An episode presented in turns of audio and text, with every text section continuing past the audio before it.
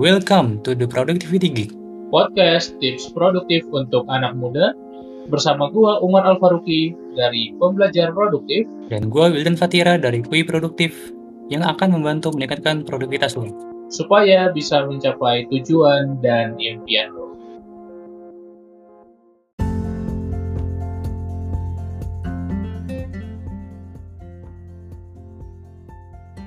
Halo listener The Productivity Geek, kembali lagi di podcast The Productivity Geek yang mana kita akan selalu sharing tentang produktivitas supaya lo bisa mencapai tujuan dalam hidup lo.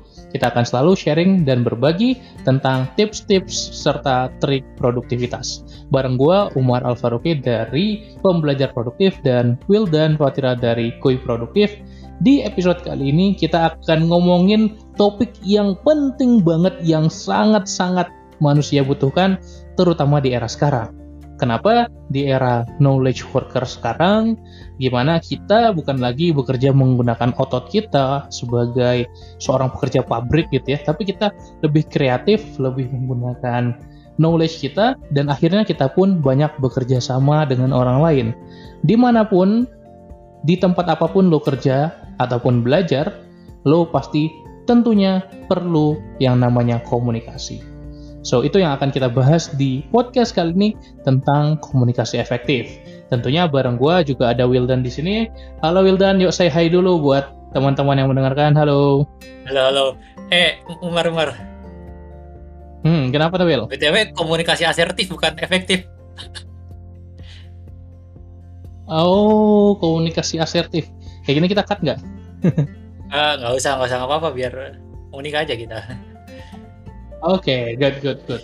Ya, Oh, gue salah tadi teman-teman gitu ya. Gue kira komunikasi efektif. Tapi ternyata komunikasi asertif. Tapi, lu setuju kan kalau kita berkomunikasi secara asertif, itu akan membuat komunikasi kita efektif juga, bener nggak? Betul. Betul ya. Berarti masih masuk nih. Good. Berarti salah satu komponen gitu ya dari komunikasi adalah bagaimana kita bisa asertif dalam communicate-nya gitu ya. Yang mana harapannya kita bisa berkomunikasi secara efektif dengan asertif tadi. Tapi mungkin nih Will, masih banyak yang bingung. Apa sih asertif itu? Kata apa ini? Coba mungkin bisa di-share dulu Will. Asertif ini sebenarnya apa sih? Benar gini, intinya kita menyampaikan ter- secara terbuka dan menjaga rasa hormat kepada orang lain.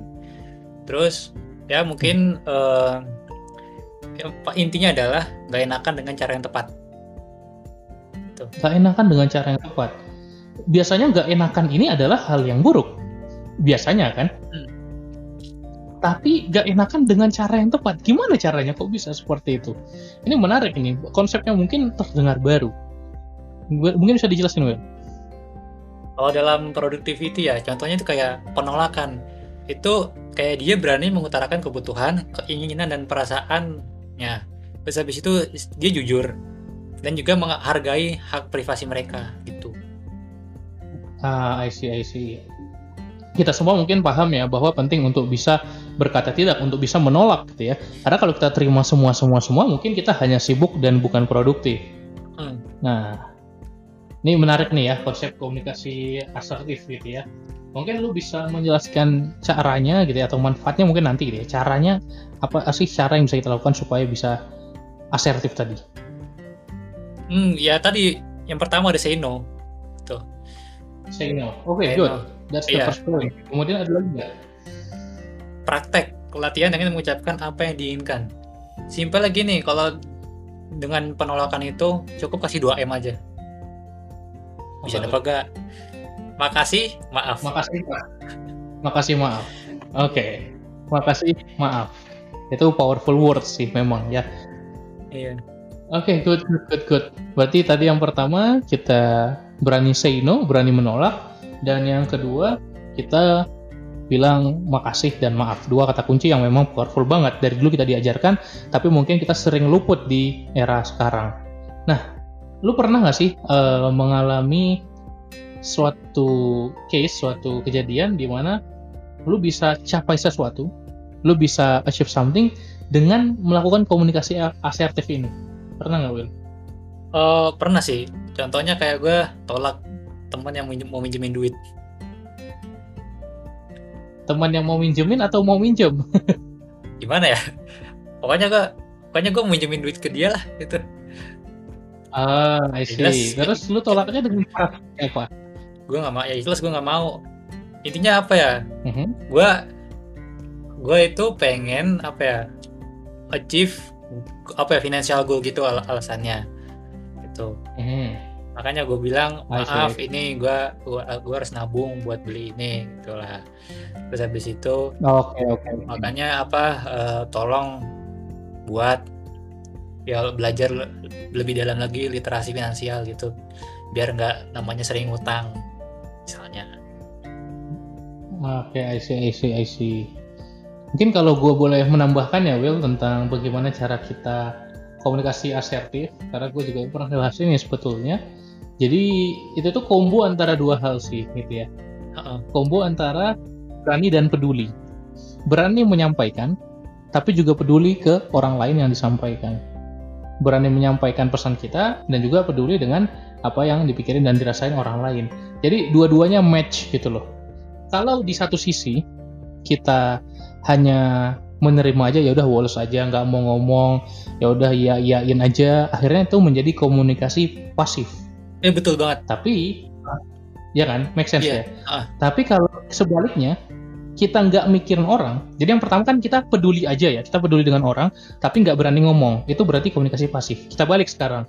Kita full eh, apa namanya kita full berani gitu ya menyampaikan yang mau kita mau tapi kita nggak peduli dengan kebutuhan keinginan orang. Akhirnya itu menjadi komunikasi agresif. Jadi kalau kita titik beratkan ke peduli ke orang lain saja kita jadi komunikasi pasif tapi kita titik beratkan ke berani saja dalam menyampaikan menjadi komunikasi agresif. Tapi kalau kita mencari sweet spotnya, titik tengahnya, seimbang antara berani menyampaikan dengan peduli ke orang lain menjadi komunikasi asertif tadi sih. Jadi dalam mindset kita ketika dalam mindset kita ketika berkomunikasi kita perlu menyeimbangkan tuh sweet spotnya di antara berani dan peduli tadi. Kalau dari gua gitu sih. iya berarti apa yang tadi awal gue omongin ya berani mengutarakan kebutuhan keinginan dan perasaan gitu ya betul banget. mungkin gue bisa namain sih Mar intinya kalau komunikasi Silakan. ya kalau komunikasi pasif itu dia takut mengutarakan perasaan bener nggak Betul betul. Gue Ah. sangat-sangat setuju gitu ya. Banyak faktor tapi intinya takut. Betul. Mm. sama apa ya jadi diem gitu jadi agak pendiam sama apa pun nggak iyain aja supaya apa biar menghindari konflik Betul sekali gitu ya. Padahal nggak konflik itu belum tentu baik gitu kan. Bener nggak? iya Justru kadang konflik. Gue punya share satu hal yang menarik banget nih. ya, gue dulu pernah gitu ya mendapatkan suatu apa ya suatu kejadian di mana gue perlu konflik besar sampai akhirnya gue bersahabat terus sama satu teman gue ini jadi gue di organisasi lah dulu ya zaman kampus. Organisasi kemahasiswaan main di himpunan. Terus gue berselisih pendapat gitu ya. Gue berani menyampaikan apa yang gue omongin ke pemimpin gue kahim gue pada waktu itu atau himpunan. Dan dia juga nggak setuju gitu loh. Jadi tapi gue bersyukur gue nggak sekedar pasif gue nggak sekedar memendam aja dan ngeyayain tapi gue berani untuk mengambil konflik itu dan itu berat banget rasanya gitu ya. Pada awal-awal karena kita konflik-konflik terus kita berantem berantem terus gitu ya. Kita seringlah diceng-cengin gitu ya. Masa ring satu organisasi lu masa berantem sih gitu ya. Tapi karena dengan konflik itu membuat kita jadi memahami value kita masing-masing apa di mana potensi kita strength kita mana dan kita saling melengkapi room for improvement atau weakness masing-masing gitu loh. Dan akhirnya sahabatan sampai sekarang karena si konflik besar tadi gitu. Yang dari awalnya kita eh, cuma teman biasa aja. Terus kemudian dalam tanda kutip gitu ya rival musuh gitu ya. Tapi akhirnya dari konflik yang besar itu membuat kita saling memahami sih. Jadi sebenarnya eh, hal tersebut sangat membekas buat gua sekarang. Karena yang membuat itu berhasil adalah keberanian gua untuk speak up untuk ngomong untuk asertif tadi sih. Mantap mantap. Intinya apa ya berawal dari konflik itu eh tipe-tipe jadi temenan deh. Bener bener banget. Karena kita jadi memahami kuncinya gini orang nggak akan tahu men kalau kita diam apa yang kita rasakan apa yang kita pikirin orang nggak tahu gitu loh. Jadi ya omongin sesimpel itu kan sebetulnya. Heeh. ya intinya Mm-mm. belak belakan tapi kayak apa tetap menjaga respect gitu ya tahu diri juga teman.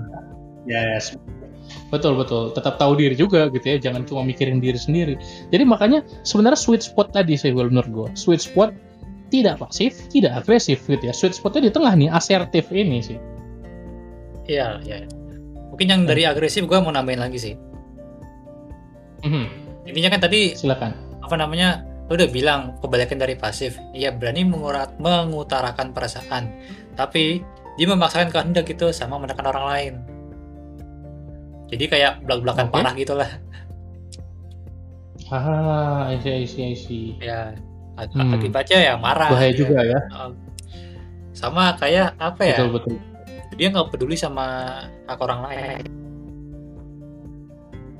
Mhm. gitu sama ngerasa nggak sih kalau misalnya komunikasi agresif agresif itu kayak orang itu merasa selalu benar sama nggak mau mendengarkan Iya, betul. pendapat orang lain jadi batu lah gitu Betul banget, bahasa betul gaulnya Yes, yes, gue setuju sih. Itu bisa jadi dampaknya, bisa jadi penyebabnya juga. Akhirnya melingkar terus kan gitu ya, karena dia mungkin batu pada awalnya, akhirnya dia jadi orang yang pro, sorry, orang yang agresif, dan akhirnya orang juga melihat dia jadi ba- eh, orangnya batu banget gitu ya. Nah, udah muter-muter aja di situ sih. Jadi berbahaya sih kalau untuk membangun hubungan yang sustainable.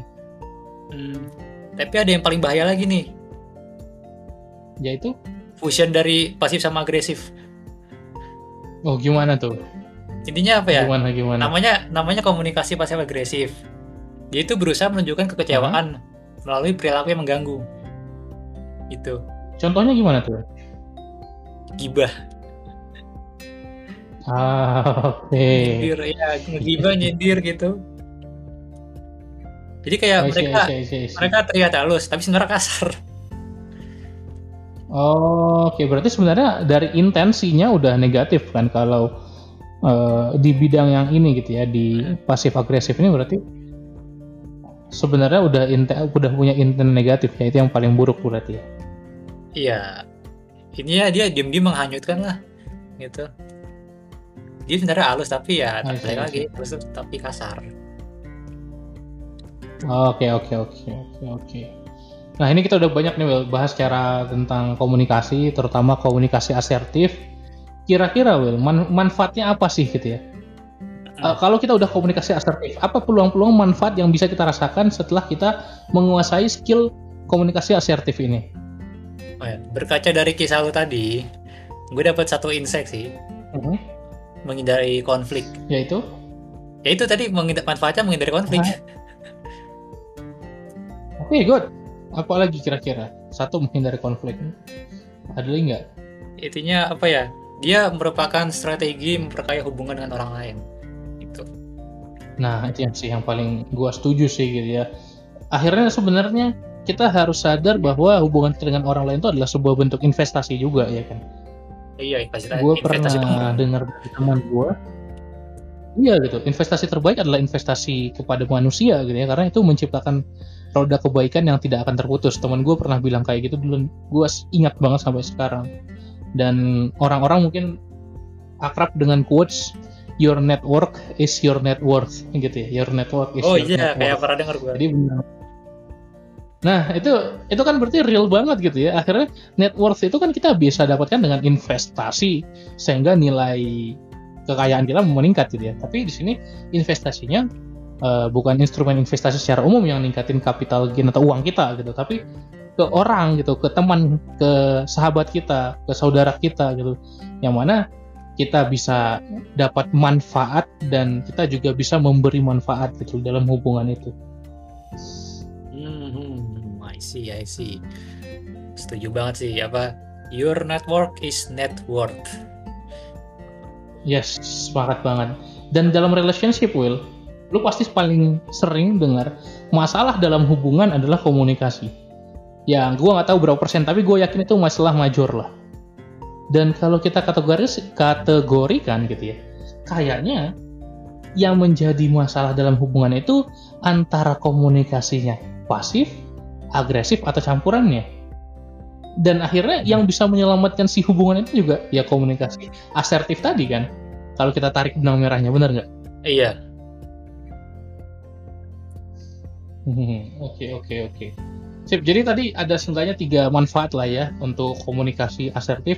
Yang pertama kita bisa menghindari dari konflik yang besar gitu ya. Eh, kemudian yang kedua kita bisa investasi di teman gitu ya. Kita bisa membentuk hubungan pertemanan yang baik gitu ya dan secara yang ketiga secara umum di relationship kita itu jadi lebih sehat gitu ya kita terhindar dari eh, perpecahan hubungan atau pemutusan tali silaturahmi karena kita terus membangun hubungan yang baik dengan komunikasi asertif tadi. iya mungkin gue bisa Wow, nambahin ini udah banyak banget nih. Silakan, Bro. Oke, kan menghindari konflik, investasi teman, dan ada lagi tuh mengurangi miskom. Tapi kalau menurut gue agak susah sih mengurangi miskom itu. Kenapa gitu, Wei? Kenapa susah? Ya karena ya sesama manusia kan kita nggak tahu background backgroundnya gimana gitu. Misalnya kan Absolutely, betul sih. apa ya komuni, komunik contoh komunikasinya, misalnya kan gue ini orang Bekasi ya tahu sendiri kan kalau gue belak belakan gitu. Sedangkan ngomong sama orang ini orang Betul, betul. ngapak gitu apa aku kamu Nah, ya betul betul. agak susah. Ya sih, tapi itu Otomatis- kan sebenarnya bisa di solve gitu ya, bisa di solve dengan eh, kita jujur aja ceritakan, uh gue kaget dengan cara eh, lu berbicara atau kita ceritakan gue belum terbiasa dengan ini, please teach me gitu ya. Eh, itu powerful banget berarti ya kalau si komunikasi asertif yang benar-benar asertif berarti bisa setidaknya membantu kita untuk terhindar dari miskomunikasi tadi, benar nggak? Iya, Oke, nice, nice, nice. Wah, kalau gue sih ini harus banget diterapin sih. Bukan cuma diterapin, dilatih, ya kan? Karena komunikasi itu skill kan, dilatih gitu loh. iya Jadi praktek. buat lo yang mendengarkan, ya lo kalau belajar sesuatu hari ini di podcast ini, ya lo mesti banget menerapkannya dan melatihnya sih kalau menurut gue. Kalau dari gue gitu sih, Will. Hmm. apa ya mengurangi miskom sama harapan kita bisa tercapai tanpa melukai orang lain. Itu yang terakhir.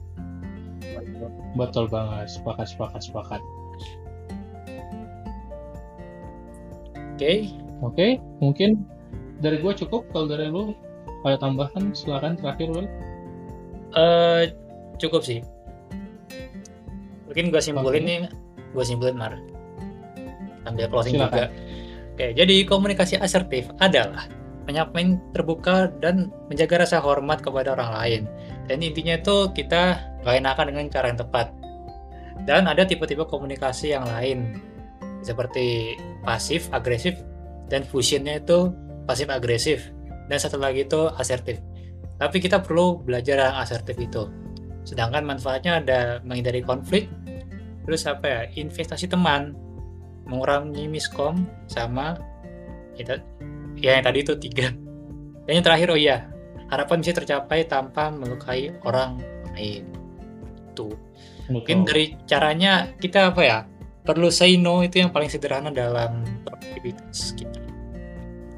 Ya, apa pun dengan berkata tidak maka apa ya? Kita menjadi produktif apa yang kita kerjakan selama ini. Benar nggak? Betul banget. Tuh. Itu adalah sebuah kunci di mana gue pengen nambahin terakhir deh, terakhir banget nih. Kenapa kita perlu mengatakan tidak? monggo monggo. Sejatinya gitu ya. Kita dalam produktivitas, gue yakin Wildan pasti setuju banget. Satu hal penting adalah bagaimana kita mengelola prioritas kita. Iya, benar. Dan ketika kita mengelola prioritas kita, kita cari tahu yang paling utama, yang paling penting kan. Banyaklah teknik-tekniknya, Pareto, Eisenhower Matrix. Gua nggak mau bahas itu di sini, tapi kita cari yang paling penting. Dan kita harus memilih mana yang paling penting. It's about decision making. Kita milih mana yang utama, yaitu prioritas kita. Dan kata decision itu kan bahasa Inggris ya. Diambil dari kata Latin decidere. Decidere itu D itu off. Yes, saidere itu cut yang memotong. So D itu off, saidere itu cut. Jadi to cut off. Jadi Hmm. sebenarnya ketika kita membahas tentang memilih prioritas, itu kita sebenarnya bukan hanya memilih satu hal, satu hal tapi nge-cut off, motong, menghindari, menolak hal-hal lain yang bukan menjadi prioritas. Jadi gue bisa bilang kalau kita nggak mampu menolak maka kita nggak punya prioritas yang benar-benar kita utamakan. Jadi dari background bahasanya aja secara linguistik, memilih sesuatu itu artinya menolak sesuatu yang lain yang nggak kita pilih. That's it. Kemampuan komunikasi asertif ini powerful banget karena kita bisa menolak apa-apa yang memang bukan menjadi prioritas kita, tapi dengan asertif, dengan tidak melukai orang lain. Itu well kurang lebih tambahan dikit dari gua. Oke. Dan untuk para listener yang udah setia mendengarkan sampai detik ini, eh, maaf menit ini ya, jangan lupa buat praktek ya, praktek pelan-pelan. Soalnya sebenarnya apa ya ini penting banget buat apa uh, meningkatin skill komunikasi. Ya terutama tadi tadi buat penolakan. Tapi sebenarnya bukan hanya penolakan doang loh. Kita ngomong sama Mhm. yang lebih tua sama yang tadi ngomong sama ini suku yang ber, temen yang sukunya berbeda itu. Itu juga pakai komunikasi asertif loh. Biar mereka itu nggak baperan gitu. Nggak baper sama ucapan kita Betul, betul, betul. oke. Gimana Mar? Udah 20 menit lebih. Udah. Dari cukup, silakan boleh ditutup aja, Will. Oke, ya seperti biasa jangan lupa mention at pembelajar produktif dan kui produktif apabila episode pada podcast ini sangat bermanfaat buat listener semuanya. Kami undur diri, aku Wildan dari kui produktif dan Umar dari Pembelajar Produktif. Thank you, teman-teman. Bye-bye, bye-bye. bye bye.